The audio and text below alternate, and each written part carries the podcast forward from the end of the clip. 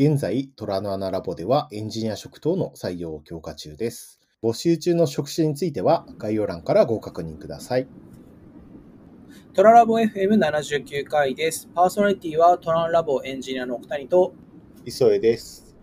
暑い中ですが、皆様お体大丈夫でしょうか。今回はめでたく6月27から6月29日ですねに行った夏のアドベントカレンダー企画の達成を記念しまして、先日は取り上げられなかった企画後半の記事から1件取り上げて話していきたいと思います。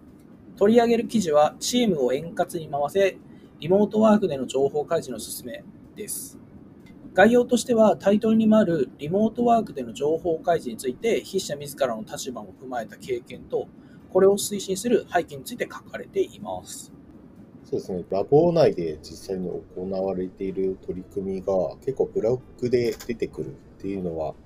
珍しいかなと思います。でその中で、マネージャーとしての視点で書かれている内容なんですが、ミーティングの議事録を共有する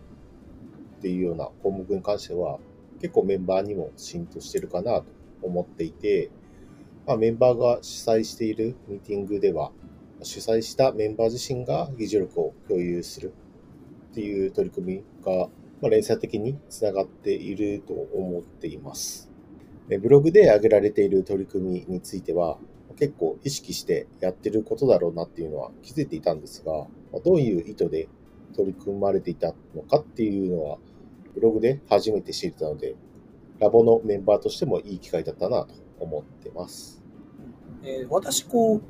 共感できるようなところとしては思考フローの共有というところは特に共感できるところだなと感じています。でそういうのもあって最近の業務ではこの考え方みたいなのを取り込むようになってきました。具体的なケースとしては設計書の作成とレビューを進めていく中でのことっていうのでそういうのを感じています。設計書を書いていく中で不採用にしたプランを書いていない資料をベースにレビューを進めていくと、その不採用にしたプランについて議論するっていうことには時間がかかりすぎるっていうのを経験しています。で、今ではこの不採用にしたプランもこの思考過程として書くっていう方法を真似させてもらって、その理由っていうのを書くようにしています。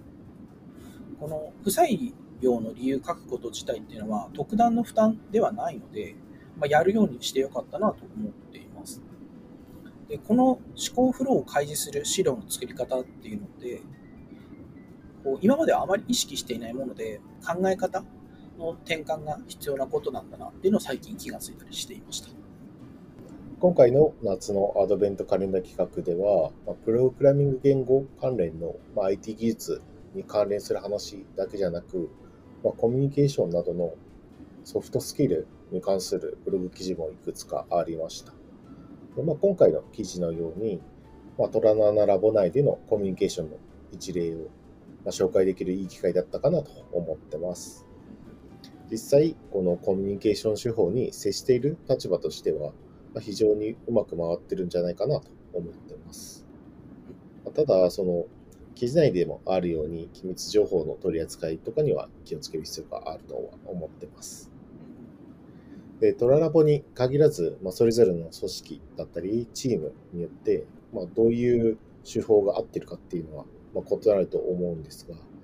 が、実例の一つとしてどこかの、組織なりチームにとって参考になればいいかなと思ってます。